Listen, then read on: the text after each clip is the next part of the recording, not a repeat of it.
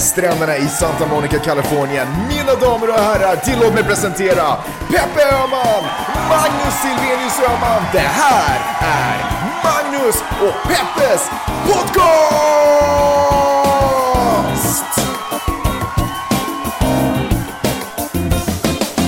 Hallå internet och hjärtligt välkomna till Stockholm! Idag sänder vi nämligen ifrån eh, denna kungliga huvudstad i norra Europa. Hjärtligt kul att ni är med oss. Kul att ni lyssnar. Tack för att ni också betalar för att lyssna på den här podcasten. Det är så uh, magiskt att höra hur det plingar till i telefonen. Så ser man att det är någon som har tänkt på oss och visar...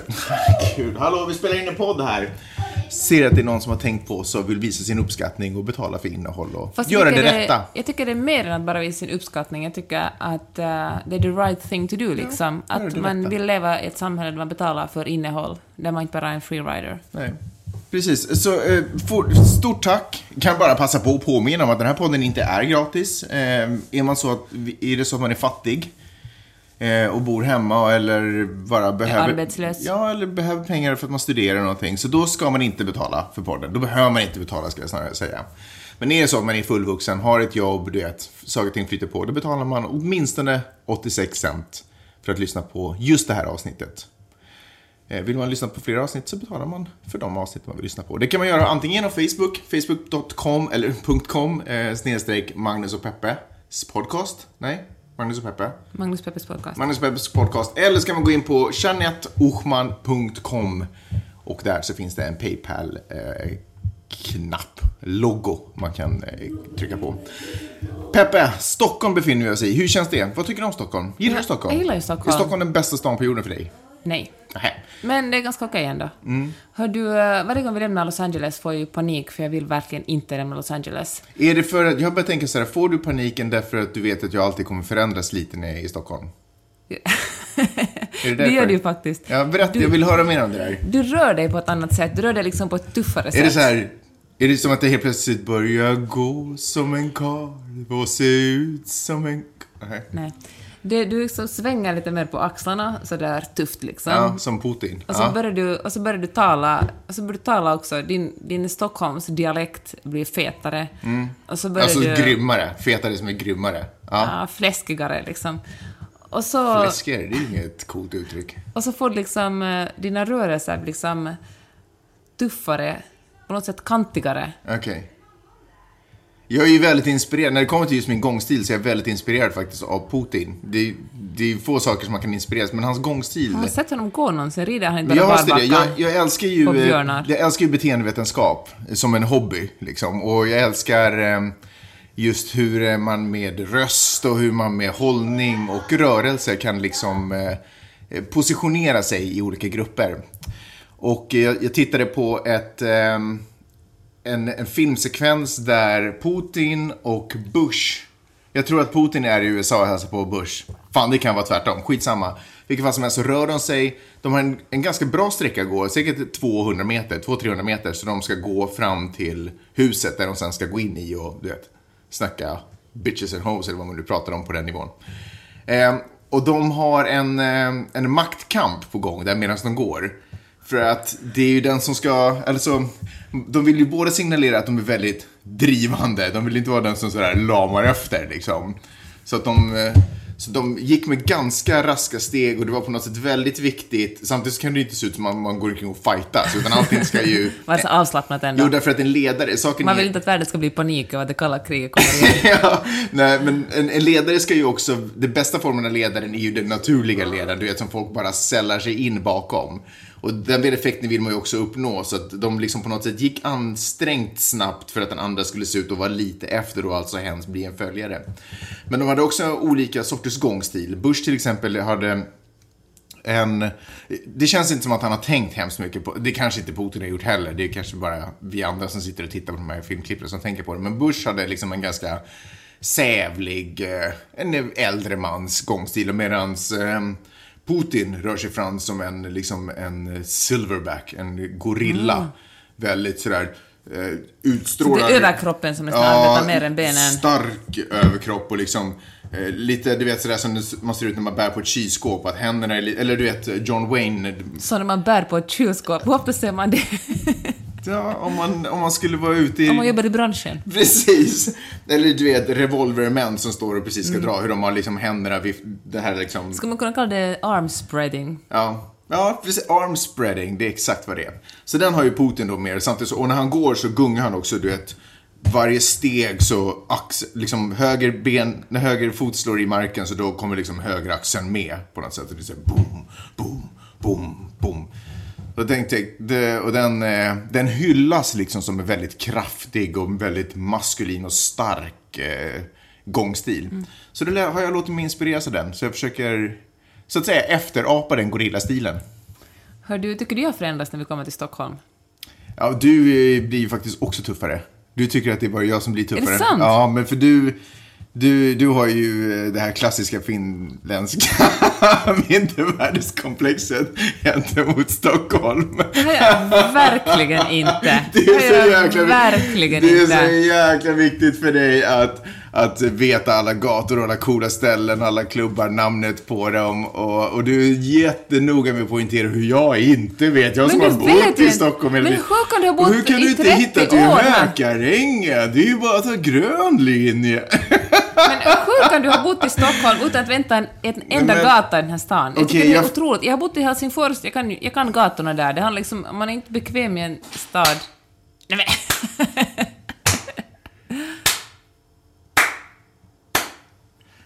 Jag är bara sån, jag har inte lagt gator. Det gör ju inte mig mindre till stockholmare för att jag inte kan Magnus, gator. Magnus, du behöver bli osäker på det här. Ingen har anklagat dig för att vara mindre till stockholmare. Du, du, behöver inte, du behöver liksom inte ta det som en diss. Jag är bara överraskad över din okunskap. Du älskar att dra in det där. Det här är just det jag menar med ditt dåliga Stockholmssjälvförtroende. Att du är så, du är så, det är så viktigt, eller det är så... Det är jättefräckt. Jag har inte alls något dåligt Stockholmssjälvförtroende. Nej, okej. Okay, whatever. Du är mycket mer, det är konstigt för du är mycket mer avslappnad i LA. Även fast du där också tenderar att vilja svara på Du vet om man ska beställa... Ja, men, men det är inte ett dodge, det är ett personlighetsdrag. om, man, om, man, om man till exempel ska beställa en kaffe eller någonting och så gör man det med sin liksom knaggliga engelska, eller man gör det så gott man kan. Och så hör ju då naturligtvis baristan, eller vem det nu är, att man inte är från USA för att man talar med brytning. Och så är den sådär, ja men var är du ifrån? Då säger du alltid, I'm from Santa Monica. Nej, vet du, vet du när jag gör det? Jag gör det när det är gatu, när folk vill sälja saker åt en på gatan såna här hustlers, så kommer de och frågar en varifrån är ni? Peppe. Och sen när man säger jag kommer från Helsingfors, så de att ah, Finland, så måste man trivas in i ett samtal med dem. Var kommer det ifrån? Du har två masters, du är hyllad författare som har, som har sålt ut böcker, du är anlitad föreläsare och hur kommer det sig att du har så dåligt eh, självförtroende? Ser du ett sånt as? Har du hört talas om en nyhetssajt som heter Breitbart? Breitbart? Nej. Breitbart, det är från Borgo. Men är det från Oslo eller Breitbart? Nej, det är en, en, så att säga, en plattform för nyheter, en alternative right. Alla vet att alternative right, right, right egentligen är ju högerextremism. Ja, mm. på gränsen till nazism. Det är alternativ höger, det är ju konstigt. Så inte, inte van, alltså okej, okay, skitsamma. Ja, men alt-right är ju ett ganska folk, folk använder mycket USA när de ska liksom kön beskriva. Just det, för att inte alla republikaner ska dras in i skiten. Ja.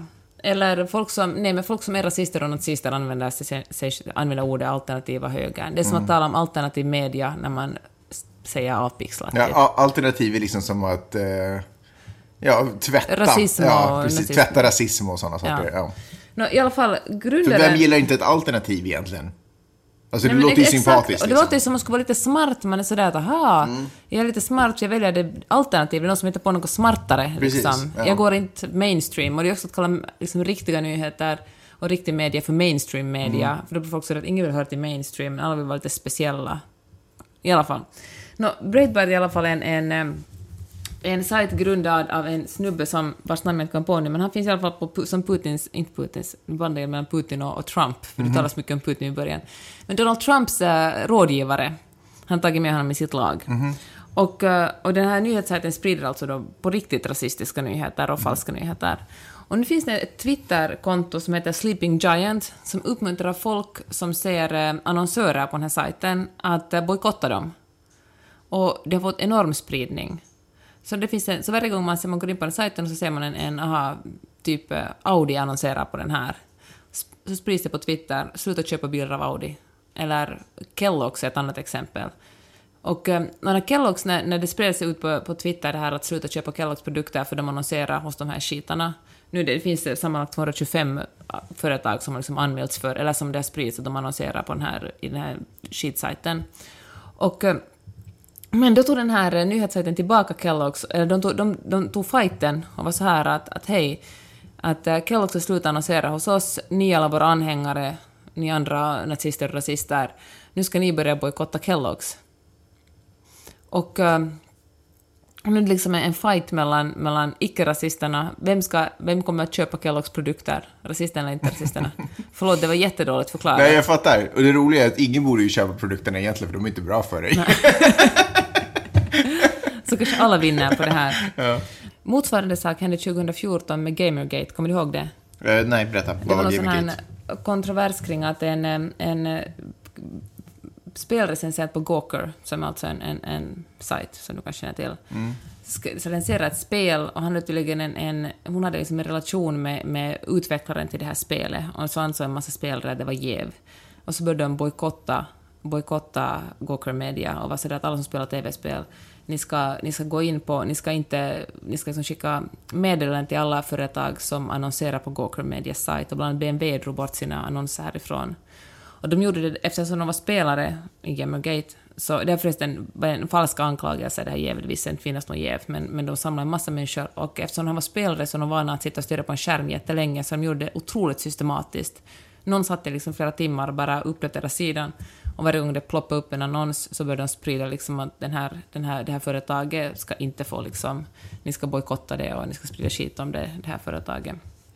Och eh, det var de här eh, det var samma Gamergate som spred en massa hat mot den här, eh, fan heter hon, Sarkenstein, hon som har den här, eh, hon som lanserade den här eh, The Bechdel-testet på mm -hmm. en YouTube-kanal som pratar om det. Hon fick, ett, hon fick en massa dödshot och hon måste till och med ställa in en, en föreläsning på grund av att ja, just de här... Just det, just det, kommer jag ihåg på, på grund av att hela det här um, evenemanget bombhotades. Men i alla fall, de här, det här um, The Big Giant Twitterkonto som vill liksom att man ska bojkotta företag som finns på, på Breitbart, det är liksom det är, inte, det är inte lika systematiskt som de här Gamergate-spelarna. Det är inte så att liksom människor sitter i flera veckor eller dagar och stirrar och uppdaterar, utan det är varje gång en enskild person. Det är som en talkoanda, som vi skulle säga i Finland. Varje gång någon går in och ser ett nytt företag på, som har köpt annonsplats på, det här, på den här sidan, så då får man på frivillig basis anmäla sig, anmäla till den här The Silent Sleeping Giant Twitterkonto. Men alltså, det har fått så, alltså, men hur många människor pratar vi om? Hur många människor räcker, så att säga? Har du någon uppfattning Men alltså, jag tänker att, att företag har en tendens att bli ganska nervösa. Ja. Jag tänker på Audi till exempel i, i Sverige som blev så jävla nervösa att de, de drog bort sina... De slutade den här kampanjen med Kakan Hermansson, kommer du ihåg det? Mm. För Kakan Hermansson hade en gång för jättemånga år sedan sagt något mm. dumt om polisen och så hade hon bett om ursäkt, men folk hatar henne för hon är lesbisk, hon är tjock och hon är feminist. Mm. Herregud, liksom tre saker som verkligen väcker ett brinnande hat hos många män. Mm. Och, äh, och så hittade någon den här gamla kommentaren, ignorerade att hon bett om ursäkt och, äh, och började attackera Audi och då mm, blev Audi så jävla, jävla svagt av Audi. Det är så, alltså, men, fan, företag, alltså fan. Men det där, så där är det ju. Men vet du det är, inte, det är faktiskt inte bara företag som ägnar sig åt det där. Det kommer jag ihåg när jag också när jag var på Yle och det måste ju vara så på massa andra arbetsplatser och mediehus och liknande. Att man, kan, man kan dra en, en fyra timmars sändning eller man kan ha hållit på i något år. Eller nej, okej, skitsamma. Men så kommer det in ett, en negativ kommentar på sms. Mm. Och helt plötsligt så sitter man i möten med ledning om hur man ska bygga om programmet och hur man ska börja tänka här nu i fortsättningen. Och... Man tror att den här ena personen representerar ja. sjukt många. Men det är samma sak tycker Men den här nervositeten, men jag tror att det beror... Förlåt, säg bara. Nej, men jag tänker också när man rapporterar nazisterna som demonstrerar, mm. om man är sådär att åh, nazistdemonstrationer, det är 200 personer, mm. det är mm. liksom inte 200 000 personer, 20 000 eller 2 000 personer, det är ganska få ändå. Man får komma ihåg att det här representerar inte en jättestor folkgrupp. Mm. Men vi har ju liksom... Det, mm, det, här... det sak tycker jag absolut man ska demonstrera emot dem. Man måste komma ihåg liksom att uh, sätta det i perspektiv också. Ja. Jag tycker att det här går ju ganska mycket hand i hand med alltså företags nervositet för eh, kritik och sådana saker. Och, eller överhuvudtaget människors och institutioners nervositet kring kritik går ju ganska bra ihop med den här in, eh, Instagram eh, tiden vi lever i. Du menar att man tar bort en bild om man inte får tillräckligt mycket likes? Nej, men man är nervös hela tiden för hur mycket likes man ska få. Och, och nej, du var inte sån där bild. Och nu märker jag att när jag postar bilder på mina två barn kommer det ganska mycket likes. Så kanske jag bara kör en till så får jag lite mer kärlek. Men alltså vet du vad, igår gjorde ett sånt, man kunde en, hitta en sån app som man kunde visa vilka bilder som hade fått mest likes. Mm. Vissa, vissa av ens, vilka av ens nio bilder som hade fått mest likes på Instagram. Nio, eller åtta av nio var bilder på barnen. Ja. Det var ju inte alls min poäng. Intressant information, men, men eh, min poäng är kanske att eh, det är inte speciellt eh, hållbart. Eller det är, det, det, det, är en omöjlig uppgift om man, bara gör, om man bara gör saker för att tillfredsställa andra. Jag tror att om man mer skulle fokusera på sitt eget budskap och låta det någonstans bära eller brista. Jag tror att det är ju nu är ju Audi och de där förstås i en annan position, men vad ledsamt att vi inte har företag som är mer fokuserade på sina egna produkter och sin egen image. Om de skulle vara mer fokuserade på sin egen image och det budskap de vill komma ut med, så kanske de inte skulle befinna sig överhuvudtaget på sådana där högerfientliga, eller höger, främlingsfientliga sidor.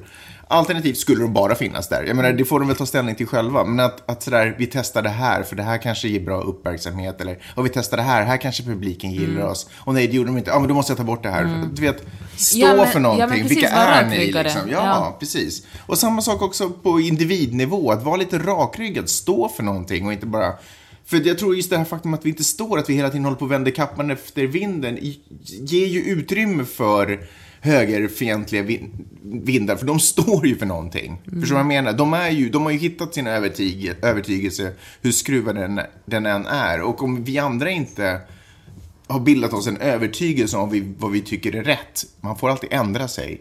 Men om vi inte har det, så då kommer vi hela tiden hålla på att flacka och söka. Vad, vad gör alla andra? Hur funkar det där? Hur tas det där emot? Och då blir man ju inte en egen person, då blir man ju någon annans reflektion av en person. Mm. Detsamma gäller ju nyhets, eh, alltså nyhetsmedia Allra också. högsta grad. Vad står vår tidning för? Det här gör vi. Och så får det bära eller brista, tycker jag. Men hörru, jag håller på att läsa Liv Strömquists äh, seriealbum. Nu kommer jag inte ihåg vad det hette det senaste, men det är i alla fall superbra. Hon, hon har en, en, en av serierna en jättebra poäng hur hon skrev varför går det så dåligt för vänstern. Mm. Hon sa att det delvis handlar om det att vänstern fokuserar... För det första har de otroligt mycket fokus på kultur och nöje istället för liksom på riktigt politiska strukturer. Och det är mycket fokus på varför, ehm, varför liksom enstaka individer, någon har sagt något dumt, någon har använt fel ord, någon har liksom gjort något, någonting kontroversiellt. Och det är också viktigt, men det är liksom ingen kritik på de större strukturerna, som politiska strukturerna, som att varför har inkomstklyftorna vuxit så enormt mycket sedan 90-talet? Eller varför, eh, varför har inte barnbidraget höjts i samma, i samma takt som, som ehm, skattesänkningarna för de rikaste i samhället? Mm. Och, uh, jag tycker det är intressant, liksom blir det, med, det blir liksom väldigt splittrat. Jag tänker att det måste gå hand i hand med det här som du sa, att, att, folk, att, uh, att man vänder kappan efter vinden. Det är lätt liksom att fokusera på en liten sak och sen gå vidare, eller fokusera på en sak och ändra sig, så plockar man något annat och ändrar sig, istället för att ha en, ha liksom en, en, sätta ett mål och säga nu rör vi oss hit och det här vill vi, det här, det här, liksom, det här står vi för, de här åtgärderna vill vi göra för ja. att komma mot det här målet. Men det Precis, det är jävligt lätt. För det svåra är ju att sätta sig ner och bilda sig en uppfattning om saker. För då måste du ju börja tänka. Då måste du börja konfrontera dig själv och ditt beteende och eh, dina fördomar, dina tankar. Du måste ju sätta dig ner, samla dem, koncentrera. Du måste ta dig tid att göra det. Och det finns otroligt många ursäkter nu till att varför man inte ska göra det. Jag hatar det. Jag har ju... Fan, jag, jag har ju en... Eh, en eh, jag, heter, jag ska inte säga en brinnande lust inom mig, men på något sätt en dragning. Alltså jag, jag känner starkt inom mig att jag borde börja meditera. Det är det jag försöker säga. Eh, och jag har i princip förberett allting för att det skulle hända. Och Gud vet att jag har tid liksom, att göra det. Men av någon anledning så var det enda gången jag ska sätta mig ner och göra det, eller liksom bara ta ett ögonblick och göra det, så börjar min hjärna på högtryck skapa ursäkter för varför det inte ska göras just nu. Och jag tror att det är någon form av skyddsmekanism för att om jag på riktigt skulle ta tiden att sätta mig ner, vara tyst och hantera mina egna tankar ett litet ögonblick så skulle jag gå igenom en så, alltså det är så mycket som skulle säkert bubbla upp som jag måste konfrontera och det är bara för tungt och man orkar inte, man, man, man, är, man är väl rädd för att man ska sitta och gråta en månad och sen så har man tappat allting man har byggt upp. Liksom. Men jag tror att det är otroligt viktigt att grunda sig själv. Var en människa. Are you human or are you dancer? Eller julversionen. Are you human or are you prancer? Äh? Hör du, här i Sverige har man också talat, där har man talat om det goda och det onda, och det har gått så långt låter jag som jag ska vara supergammal, vem säger att det har gått så långt? Bara folk som tycker att det var bättre förr, för allting var verkligen inte bättre förr. Men Ann Heberlein, jag vet inte hur hon uttalar hennes namn, jag har bara läst hennes namn 10 000 gånger, ja. skrev en krönika där, där hon liksom shamear folk som vill väl och säger att man bara frossar i sin egen godhet och använder liksom godhet som ett källsord. Och jag tycker att det, det är på något sätt väldigt eh, talande för den tiden vi lever i. För att nu ser vi liksom inte... Det som händer i Aleppo är så vidrigt, mm. så att man kan liksom inte för att kunna bestämma sig för att stänga gränsen och inte ta in fler människor eller inte göra någonting måste man liksom distansera sig på något sätt. Och mm. då måste man kanske försöka hålla sig på en, någonting som man själv tror att är en väldigt rationell nivå och säga att, att de här naiva jävlarna, de här godhetsfrossarna, det är liksom ett, det är ett gäng dumhuvuden liksom. Jag är den rationella och det rationella att göra på det här sättet, att de som bara tänker med hjärta vill rädda alla världens barn, mm. liksom, de här, det kommer ju aldrig att gå. Men jag tänker att fy fan vilken tid vi lever i. Men det där är ju också, man kan inte, man kan inte föra ett rationellt resonemang om man inte utbildar sig i frågan. För att annars, annars är det inte baserat på någonting annat än känslor. Du kan ju inte föra ett rationellt resonemang baserat på känslor, för de är ju för fan motsatser till varandra. Förstår du vad jag menar? Jag förstår, men jag tänker, men talar om samma sak nu? För jag tänker så här att man måste ju, man, om man ser på barn som drunknar i Medelhavet, eller, ja. eller inte bara barn, utan vuxna också människor, eller folk som liksom blir slaktade i Aleppo, just nu när vi sitter här och gör den här lilla podcasten, så tänker jag att hur kan man rationalisera, hur kan man liksom rationalisera bort det? Hur kan man vara sådär att nej, nej, det vet vi har liksom inte råd, jag har inte råd att konsumera, vi har inte råd liksom att ha städerska om vi släpper in sådär många människor i vårt land, eller det blir oroligt, någon kanske blir rånad. Men det handlar om, konkret om människoliv. Det handlar om att vi väljer, vi väljer aktivt att den här människan ska dö. Eller som man tänker på liksom, eh, Migrationsverket i, i Finland som skickar folk tillbaka till Irak på löpande band. och i Sverige ja, också. Ja, för att vi upplever att, för att magkänslan säger att, att det inte är farligt, och så kommer det helt en rapport att de här människorna verkligen blir mördare så fort de mm. kommer tillbaka. Hur kan man liksom... Ja, men det är det jag säger, de har ju försökt göra ett, fatta ett rationellt beslut baserat på magkänsla, och det är ju man kan ju inte, man kan inte fråga sitt känsloliv om några liksom, rationella... Fast de måste ju motivera det med att de har fått information om att det inte är farligt. Men jag vet liksom inte varför den här informationen har kommit. Ja, nej, jag vet inte heller. Ja, det måste ju vara hittepå, för det, det, det finns ju liksom FN-rapporter och sånt att ta, liksom, läsa om det. Men det enda, så att säga, inom situationstecken, rationella argumentet är ju att ekonomin, liksom, vi har inte råd. Eller, och, och det är klart vi har råd. Vi har ja. råd med allting, det är bara det att kanske vår livsstil, vi måste dra ner lite på den hysteriska konsumtionen då, vi har kanske inte råd att ha lika stora utsvävningar som för att vi måste dela med oss. Mm. Vilket ju inte är mer än rättvist, för att det är vi som parasiterar på resten av världen. Ja. Är jag den, alltså fan, är det här fruktansvärt att säga, men är jag den enda som inte är, jag, jag tycker ju att man ska hjälpa alla, alltså att öppna gränserna på typ vid gavel och bara släppa in gänget. Jag, verkligen, tycker jag. Men eh, utan att på något sätt ta ansvar för den, den, situationen som uppstår. Men jag bara tänker att om man vill så löser man det. Där det finns hjärterum, finns det stjärterum, tänker jag. Den inställningen. Men, men med det sagt så känner inte jag extra starkt för, för Aleppo. Jag tycker det är fruktansvärt, men jag tycker också att det pågår massa fruktansvärda saker runt omkring på jorden hela tiden där barn dör och lider. Nu är det här på något sätt vidrigt för att det är så tydligt de här cyniska krafterna runt omkring som helt samvetslöst inom landet förgör och hur omvärlden tar emot, eller liksom när Europa tar emot det här. Liksom. Men, men jag har inte, mitt hjärta slår inte ett extra slag för kriget i Syrien faktiskt. Det, förstår du vad jag menar? Är det fruktansvärt att säga? Mm, det, det, för det är en konflikt bland en massa andra konflikter. Alltså jag, jag kan inte... Jag, jag, jag tycker alla borde få hjälp som behöver hjälp, mm. som befinner sig på en fruktansvärd plats. Det finns massvis med länder säkert i Afrika där, eller där, jag vet att det finns ju länder i Afrika där människor flyr ifrån och åker över Medelhavet. Men titta, du kan inte säga Afrika, det är en nej, men, världsdel. Nej, men att det jag finns men, länder i Afrika. Länder i Afrika. Afrika, i paprika.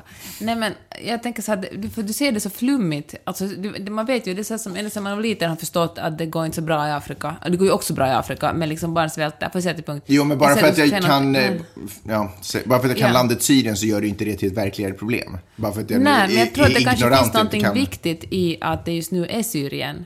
Nej, men det är inte just nu bara Syrien. Nej, men att vi fokuserar nu på Syrien för att man ska kunna väcka känslor. För att om man helt enkelt går och vet att det är ett helvete, världen brinner hela tiden, mm. så är det svårt. Då kommer du liksom inte att... hur mycket har du gett i Röda ja, Korset? Då tycker inte jag att man tar... Nej, alltså... Du, du, alltså, att, du, du, kan ju hacka, du kan ju liksom blotta mig hur mycket nej, som helst och säga att jag inte gör tillräckligt för världen, för det stämmer men, ju. Förlåt, det var ett slag Det stämmer ju. Men, men det, det, det här Syrien är ju nu det som hungerskrisen i, du vet, Band-Aid-tiden var på 80-talet. Det här är ju nu det vi ska... Men är det dåligt? Jag tänkte att vi gör nu en punktinsats för Aleppo, sen går vi vidare till uh, Sudan jag eller helt till med. flyktingarna i Grekland. Jag håller, men på så sätt håller jag med. Att det behövs, det behövs liksom jo. det här extrema fokuset så att folk ska vakna upp och göra någonting. För tragglar man bara på som vanligt och vet att det att det liksom sker vidriga saker, ja. så orkar man liksom inte engagera sig. Vi behöver de vidriga bilderna och liksom... Jag håller helt med dig, men med det sagt, jag håller också med att, att det är sådana stora strömmar, eller st stora mängder människor som behöver hjälp. Så det är klart att vi tar, liksom, gör lite extra nu för dem, för de kommer hit liksom. Men ändå så så slår inte mitt... Alltså där kan jag mer känna att det är mitt... Där kan jag resonera med... De är inte tillräckligt söta för dig? Nej, absolut. Sluta, sluta förminska hela det där. Det där är ju helt vidrigt att säga. Eh, här skulle jag snarare säga att det är mitt resonemang, att jag vet, jag förstår att, att den här situationen sker, jag vet att den här sker och de här människorna behöver hjälp, hens, fatta beslutet, hjälp de här människorna. Men mitt hjärta kanske inte säger att jag, det, jag, jag vet inte, jag är inte, jag är inte känslomässigt engagerad. Det är jättekonstigt, jag fattar inte varför jag inte är det. Jag är fortfarande, jag har fortfarande en... Eh, jag är fortfarande lite skärrad av eh, att Ryssland är inne i Ukraina. Det ligger fortfarande igång. Jag har liksom inte riktigt kommit... Men det är ju inte en dålig sak det heller, nej, nej, jag, har inte, jag har inte kommit ifrån, jag har inte riktigt kunnat släppa den grejen. Och den är ju ingen som bryr sig om längre. Nu har ju Ryssland liksom bara kunnat etablera mm. sig där. För, att, för det var ingen som gjorde någonting och ingen liksom... Nu ser Europas världskarta lite annorlunda ut. Liksom. Ett EU-land, eller? Vänta. Ukraina är ett EU-land. Nej, älskling. NATO-land, NATO-land, ja just det, förlåt.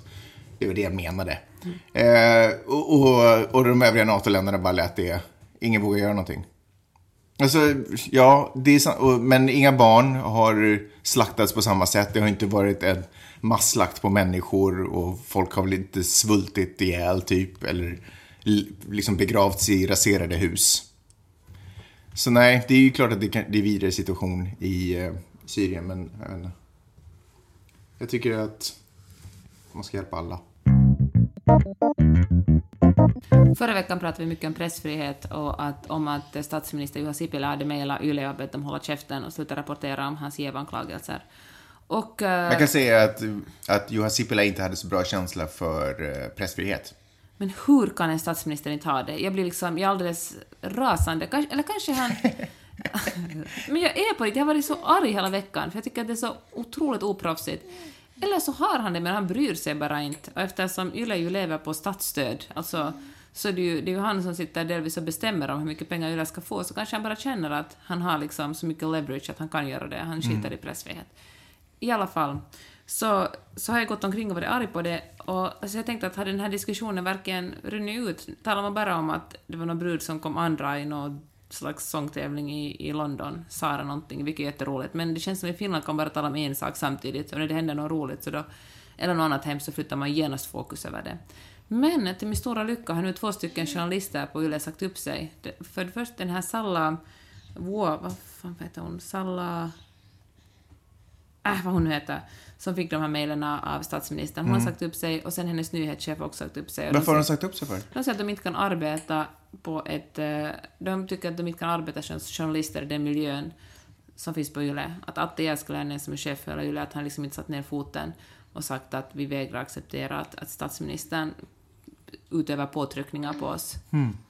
Och det är åtminstone, det visar ju på civilkurage, eller mm, åtminstone mm, en, en stolthet gentemot sitt yrke, tycker jag. Mm. Och jag hoppas att, att, deras, att, att det här kommer att leda till en större diskussion om pressfrihet, för det kan ju vara att folk liksom inte riktigt fattar vad det handlar om. Mm. Att en vanlig vi är kanske insnöade journalister som tycker att det är extra viktigt, men det kan ju vara liksom att eller jag har också sett kommentarer på Facebook där folk har skrivit att men vad fan journalisterna, om chefen på, om chefen på public service säger skriv inte om det här, då ska ni inte skriva om det.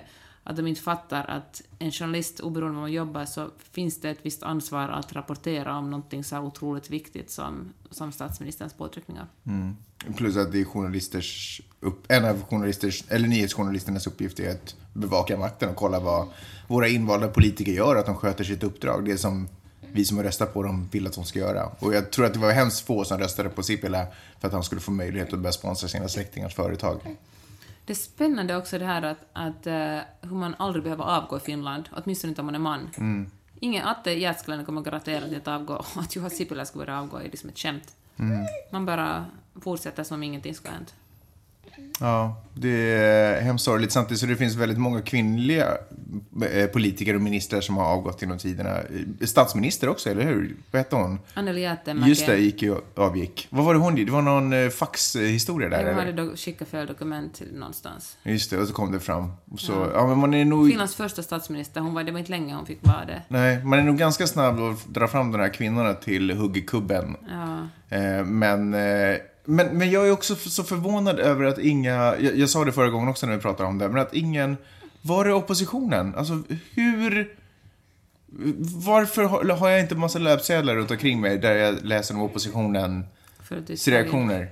Men alltså, så du menar att det har, har förekommit de löpsedlarna? Där Nej, jag, jag tror faktiskt inte.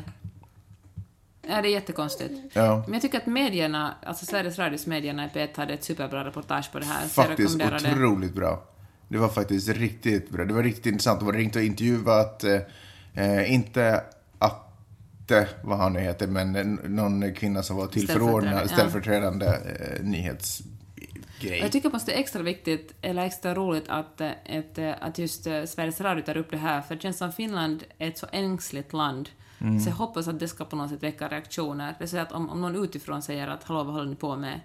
Jag tror att BBC förresten också rapporterar om det här. Mm.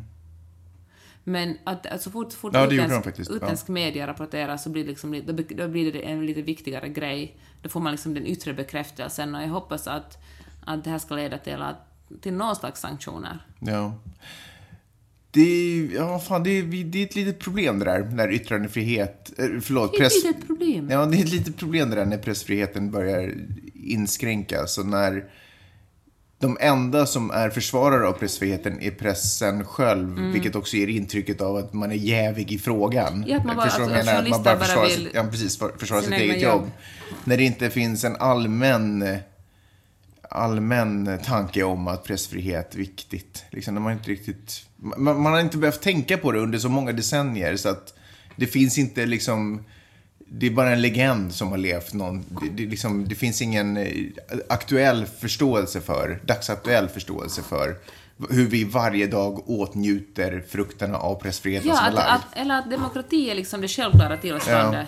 Ja. Egentligen de enda som liksom skor sig på pressfrihet, eller förlåt, inte pressfrihet, men yttrandefrihet, men jag tror att många bara sätter ihop dem där i ett att pressfrihet egentligen bara betyder att pressen får skriva vad fan som helst. Exakt. För att det går in under yttrandefriheten.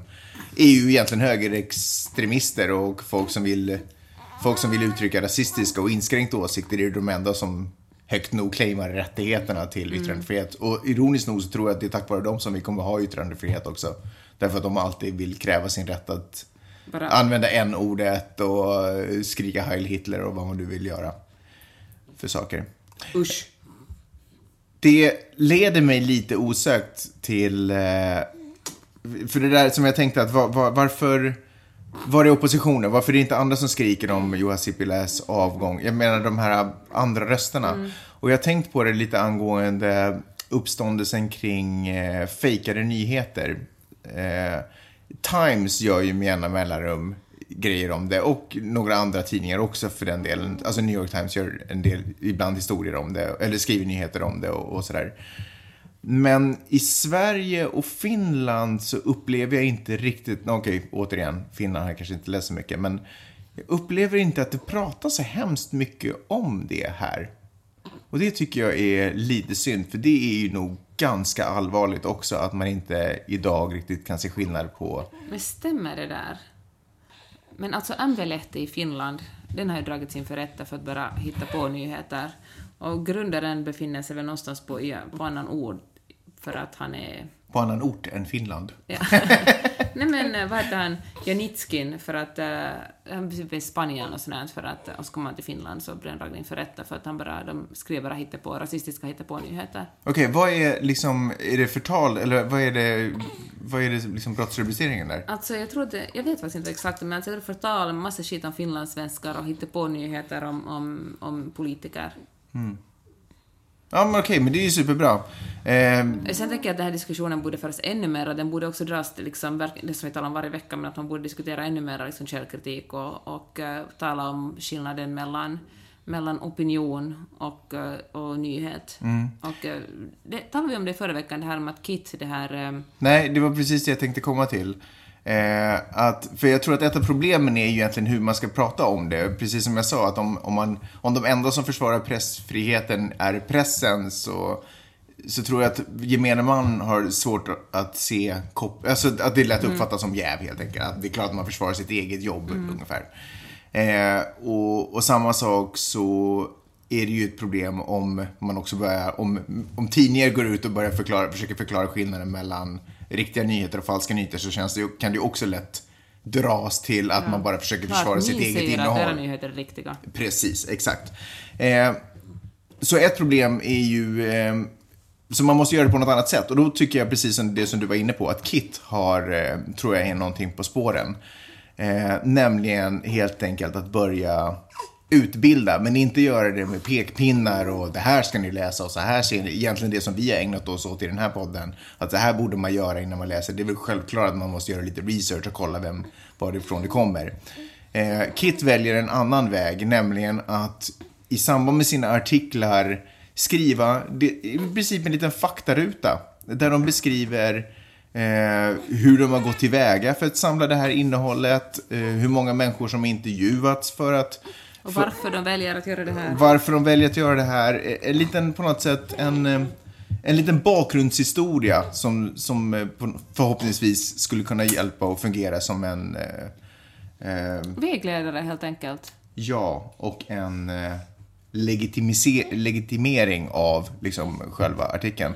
Och jag tycker det är fantastiskt. Och också är väldigt tydliga med att eh, det här är alltså då som sagt en nyhetsartikel och vi, det här är en nyhetsartikel därför att vi har pratat med alla de här människorna och nu skriver vi om vad de har sagt. Och det här är en åsiktsartikel, det vill säga nu har jag nu har jag tagit mig friheten att beskriva vad jag tycker och mm. tänker och de här två är inte liksom förenliga alltid.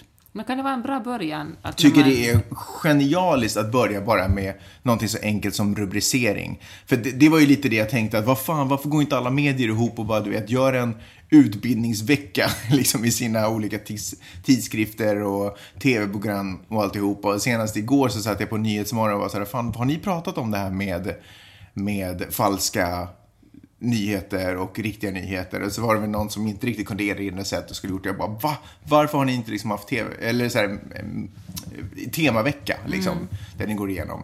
Men det är kanske inte riktigt, folket, eller ingen tycker om att bli skriven på näsan och pekad mm. på med ett finger och, och, och förklarad för vad man ska göra och hur misslyckad man mm. är som, inte, som har gått in i den här fällan. Liksom.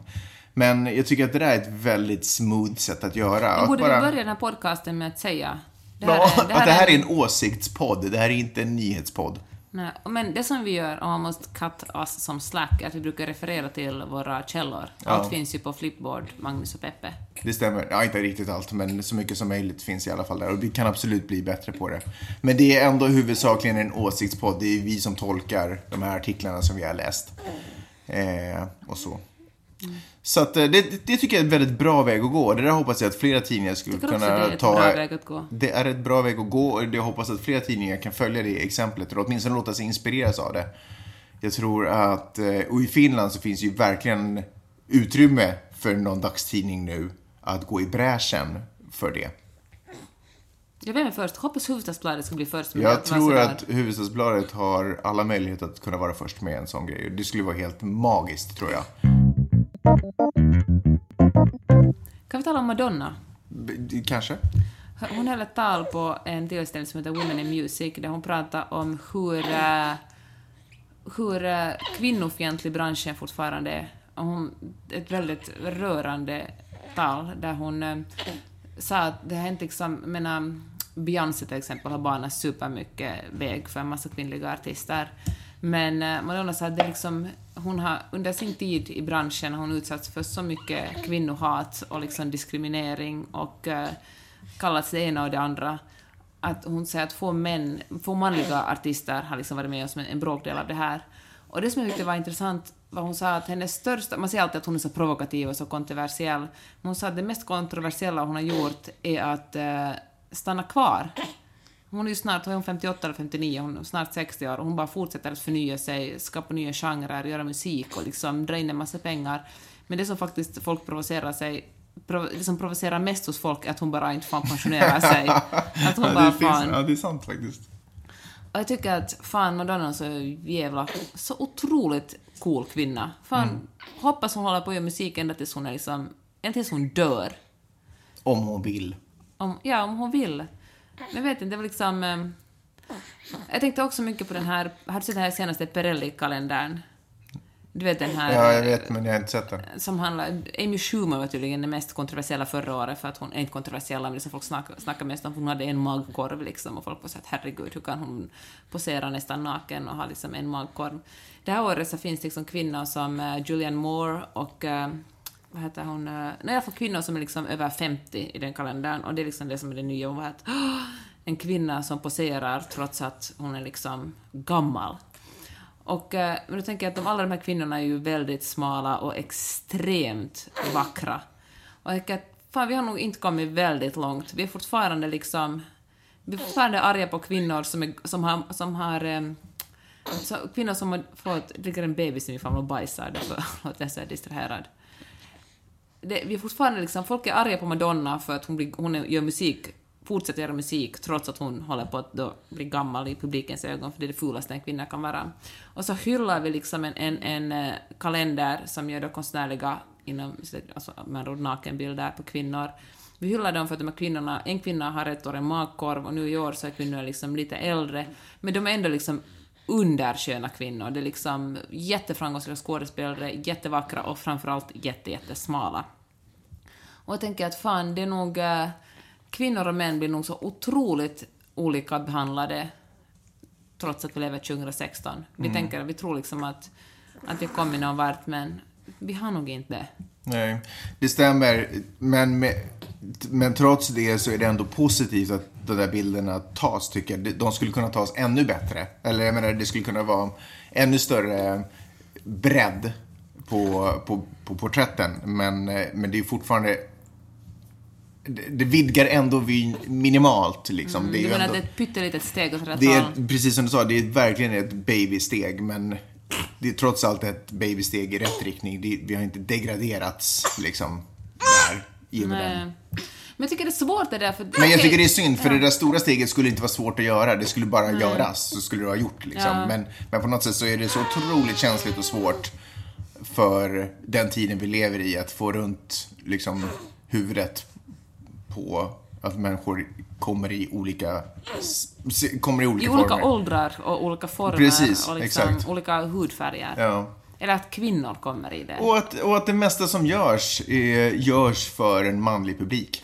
Men jag, tycker, exakt, men jag tycker det som är svårt är det att när ska man glädjas över de små sakerna och när ska man sätta ner foten och vara så att men fan, nu får ni ta och skärpa er. För det är tråkigt så som du brukar anklaga mig för att alltid vara en jäkla kritisk neggo, mm. istället för att se det positiva i framsteg. Men liksom...